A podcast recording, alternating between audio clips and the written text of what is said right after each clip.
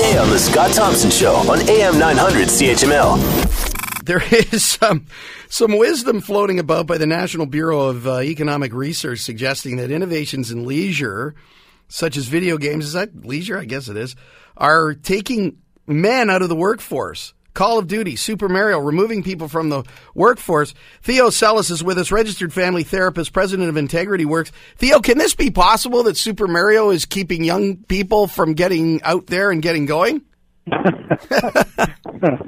Another obstacle that fellow provides. As though there, as though there aren't enough, right? I know. Well, look, um, a couple of things about this is that um, first of all, you have to be careful about cause and effect. So uh, are these young people, and increasingly, by the way, that's women as well. Uh, stereotypically, we think of the uh, young guy in the parents' basement, but um, you know, research is showing that about 50% of gamers are now women, so that uh, females are catching up. But you got to be careful about cause and effect. So the question is, um, are there jobs out there that these people can get?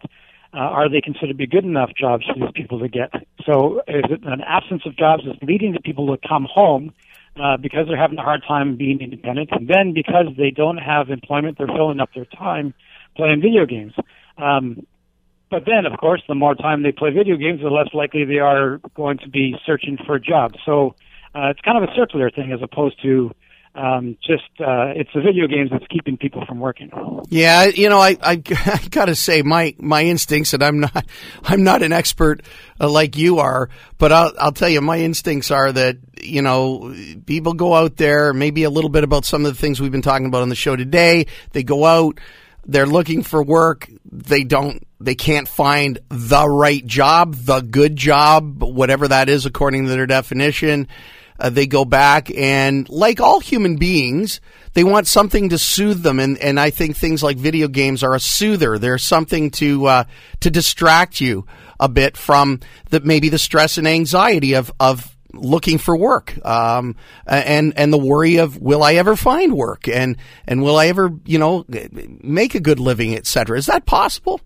Yeah, you know a couple of things about that is um, you know one you're right. So uh, a lot of these young people are not finding the kind of jobs that they wanted, uh, they want, and part of that is the expectation that look, uh, if I go to university, if I go to college, then I should be able to get a better career because that's what you know. So it's always told me. I, yeah, that's always I, been the promise. That's that's been the promise, and so you know, I, I did. I went out and I and I went beyond high school and I went got myself a degree or diploma and then it turns out that the best I could do was working full time at the place I was just working part time at in order to support my university uh, efforts. So it's like, well, that's a drag. So now, do I, you know, do I go back to that life or do I spend time comforting myself playing video games? And the more I play video games, again, the less likely I am to be out there pounding the pavement. But you raised the other point, the link between video games and, and mental health there for cer- certain is a correlation between more and more video gaming and mental health issues like anxiety and depression. And again, that's not a cause and effect thing. It's hard to say which where where does that start. So which came first? You may well, if you're ang- if you're anxious and depressed, do you go to the video games? It's not necessarily the video games causing you to be depressed and anxious. Well, right, because let's suppose you have social anxiety, right? So yeah. it's hard for you to speak with people. It's hard for you to have confidence. Relationships are kind of challenging for you. Well, you can avoid that, and you can be in this other world where you don't really have to deal with people directly, and that's very soothing, and it kind of gives you a relief from the anxiety that you feel when you go out there and you have to actually talk with people. Um, so that helps you feel better. But then, you know, when you try to get out there, you have lost even more skills, social skills that you had. You've lost even more confidence that you have. So you're less likely to go out there and face those fears and develop some social skills that reduce your anxiety. And it's the same thing with depression.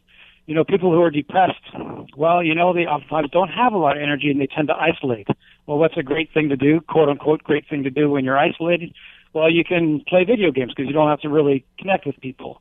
At the same time, that doesn't help you face your depression, and in the back of your mind, you know you're kind of wasting your life, which leads you to feel worse which leads you to withdraw more, which leads to play more video games. Yeah, um, I guess the, the video games are are just a just a sign of a of a of a larger symptom, which is I, I and this is delving into another another area. But you're an expert. We've got you on the line, so I'm, I'm going to ask you the question. the The idea that you know young people aren't getting started as quickly as they did a couple of generations ago. Does that does that hold water? Is that what we're seeing? Is there sort of a um, a delay in maturity, if you will, uh, and delay in desire to get going? I mean, when and, and it's always easy to say, you know, back in the days, my generation was blah blah blah, but we really were motivated to get out of the house we hadn't, and maybe it's because we didn't have these things. You know, we didn't have a screen in in our hands and so on and so forth. But have people sort of slowed down on getting going? Well, that that's first of all, you make a good point. We didn't have those things in our hands, which would maybe delay our development. Um, I don't have a sense from young people that they necessarily uh, want to spend the rest of their life living in their parents' homes. I, I get the sense more that they have a, a feeling like they need to or they have to, that they aren't capable or not able to be financially independent without having that. Yeah, I think boost. I think a lot of them would like their parents to simply move out and leave them with the house and, and the money, maybe. I've had parents only be able to get rid of their kids by actually selling the house up front from under them. So okay. it works that it works that way okay. as well. But look, one of the big promises, like you know, the idea is that we're, we we've always well here. There's been this idea, and, and it's not a worldwide thing that we have to have kids move out of the house. I mean, lots of societies have these, you know, multi generational homes, and that's just considered the thing, right? Yeah. Um, so, you know, more traditionally here, it's been this idea that we raise our kids with the idea of them being independent. We're helping them be independent, and so when they get to the point of being independent, they go out. Well, you know, let's just look at a little bit of the cost of living now, moving out and having your own place now compared to say 20 years ago. Let's suppose you want to stay in the GTA. And let's suppose your dream was you always wanted to save and stay with your parents long enough to be able to put down a down payment on a home.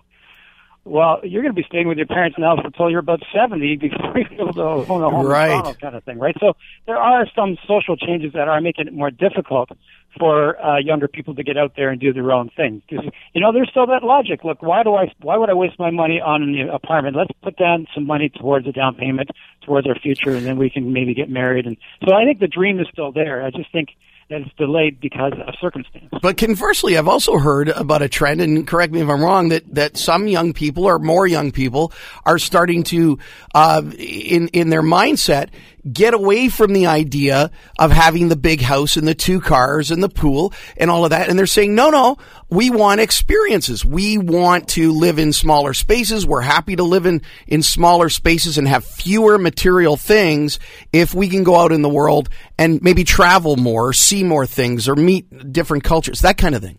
I think that's a very helpful, helpful and healthy adaptation to circumstance as well. If you can't have it, then you might as well make yourself and convince yourself that you should be happier without it. Yeah, they they might be smarter uh, than we think. I mean, in, in other countries, you you know this, they don't covet the material goods and the in the big house the way that we do uh, uh, here. They they covet time, they cover uh, covet quality of life and social socializing with family and friends. Yes, they do, and also it's partly because they may not have had the same opportunities as we had to amass what they would consider to be obscene uh, amounts of wealth. Yeah. But you but you raised the other point was, okay, so let's suppose you don't have or can't have as much because the dream was always the idea was always you're supposed to do better than your parents somehow, whatever that means. But financially, you know, that was you know parents have always wanted to. I've heard that from parents a long, long time. So my kids to be able to do better than me. Sure. Sort of like push it forward, right? Yep. So let's suppose that opportunity is not there, and you raise the question of, well, you know, maybe we have to change our valuing from material things to things like community, to relationships, to experience.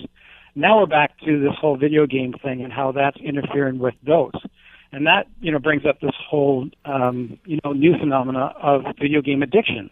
So you know when you're addicted uh, because you should know when you're addicted because you aren't enjoying experience, you aren't enjoying relationships, you've lost connection with community. So now it's become not just a, a fun thing, a diversion. Now it's become the center of your life. And is that? I'm assuming that extends to social media. Have we coined the phrase social media addiction, Facebook addiction, uh, Instagram addiction, uh, all of that stuff? Because everywhere I go, uh, I see people sitting in, in restaurants across a table from each other, just banging away on their on their screens and not even looking at each other.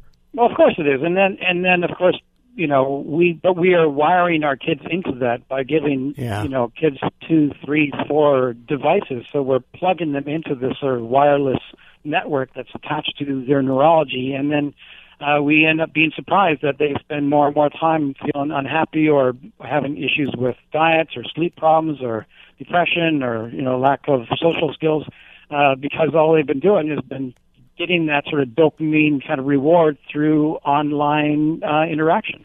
I have a funny feeling, Theo, that um, you're never going to run out of business, and that there are there's going to be a massive need for a lot of Theo Sellises in the next uh, 10 to 20 years to deal with a lot of this stuff. That's just my my feeling on it. It's a very kind of a depressing thought in a positive way. Well, not for you because you'll have that big house and three cars that we talked about, and and all the vacations and everything. So it's okay. That my son can live in. So there, you, there you go. Theo Sellis, a registered family therapist, president of Integrity Works. Uh, uh, you can contact him at living1010 at hotmail.com. Thanks so much for this. Appreciate it. All right. Take care, Jay. Take care. Bye bye. Theo Sellis. He's a smart dude. He really is. Want to hear more? Download the podcast on iTunes or Google Play and listen to The Scott Thompson Show weekdays from noon to 3 on AM 900 CHML.